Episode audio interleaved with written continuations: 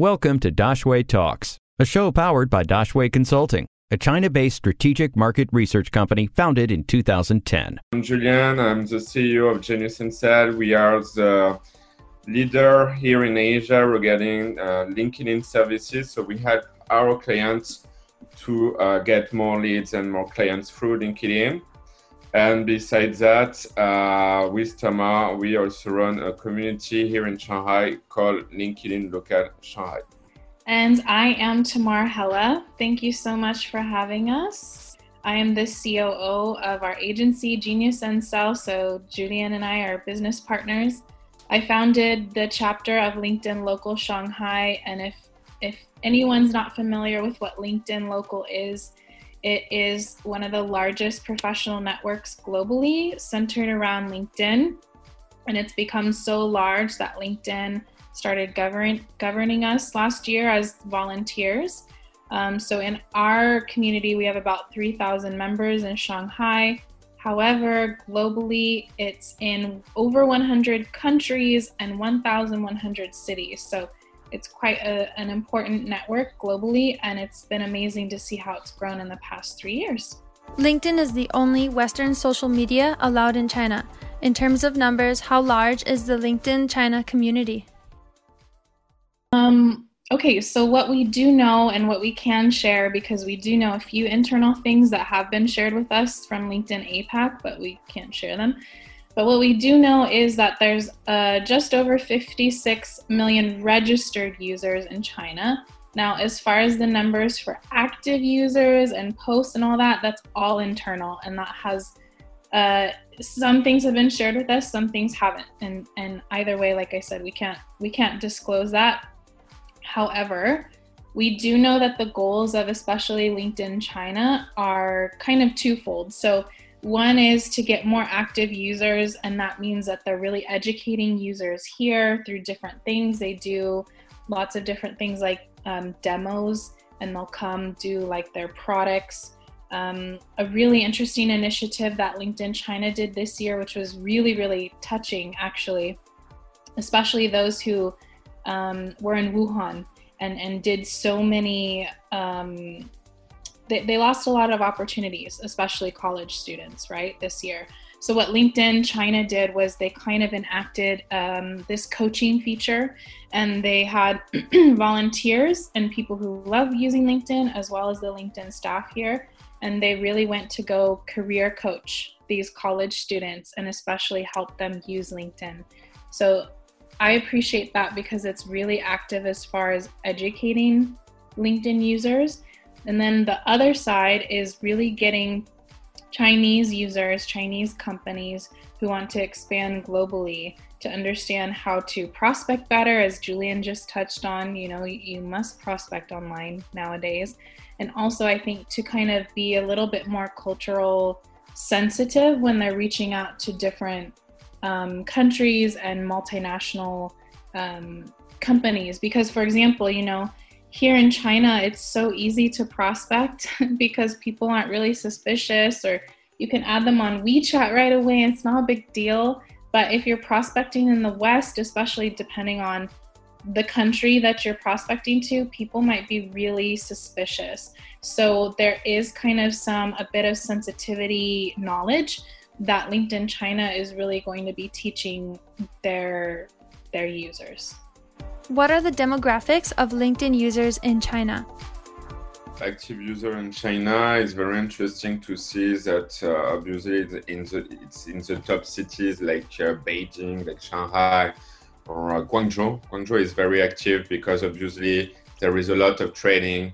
And again, LinkedIn position itself in China in the context that they want uh, to help the Chinese to make more business uh, outside of China. So this is really the, the, the value proposition that LinkedIn offers uh, to try to convince new businesses to go uh, and use better the, the, the, the platform. Uh, so definitely, if you compare to other platform, um, LinkedIn in China, and even if we compare LinkedIn to other countries, the active uh, user of LinkedIn in China are uh, people in top position. I mean, uh, is not like uh, an intermediate position. It's really high level executive. Uh, why? Because uh, mainly these people speak English, so meaning like these people are very well educated.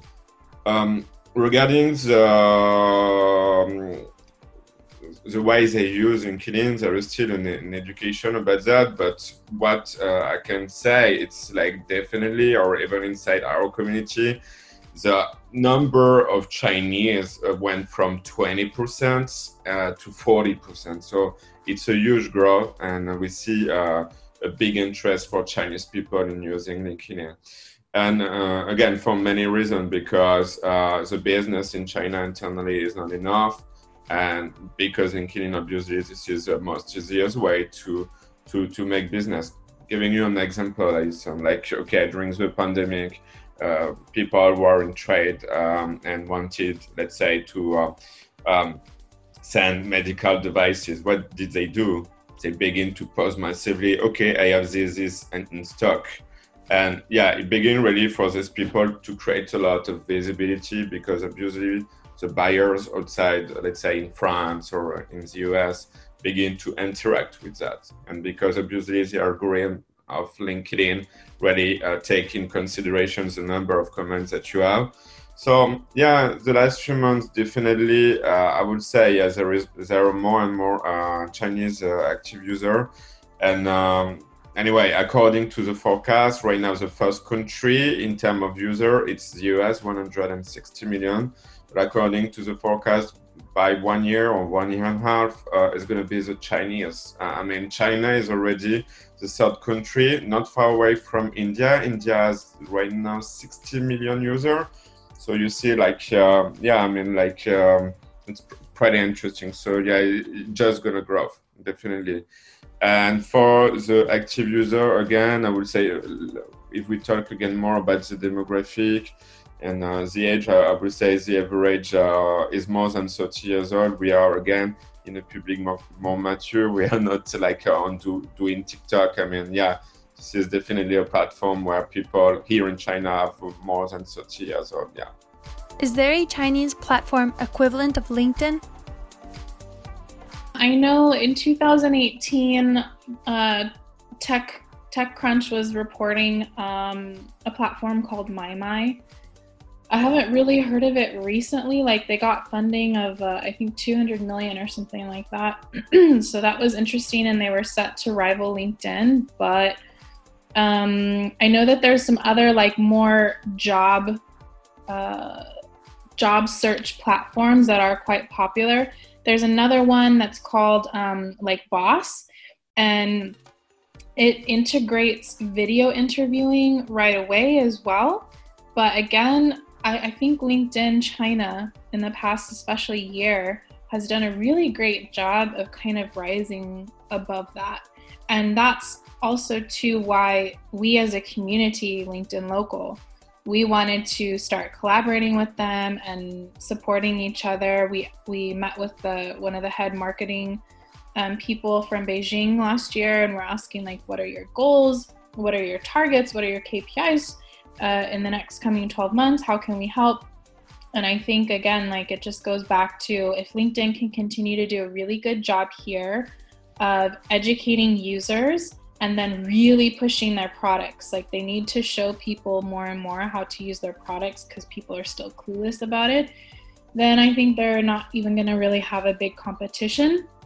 And as you know, it's interesting. I mean, China's definitely looking to create a self sustaining internal economy because of the pandemic.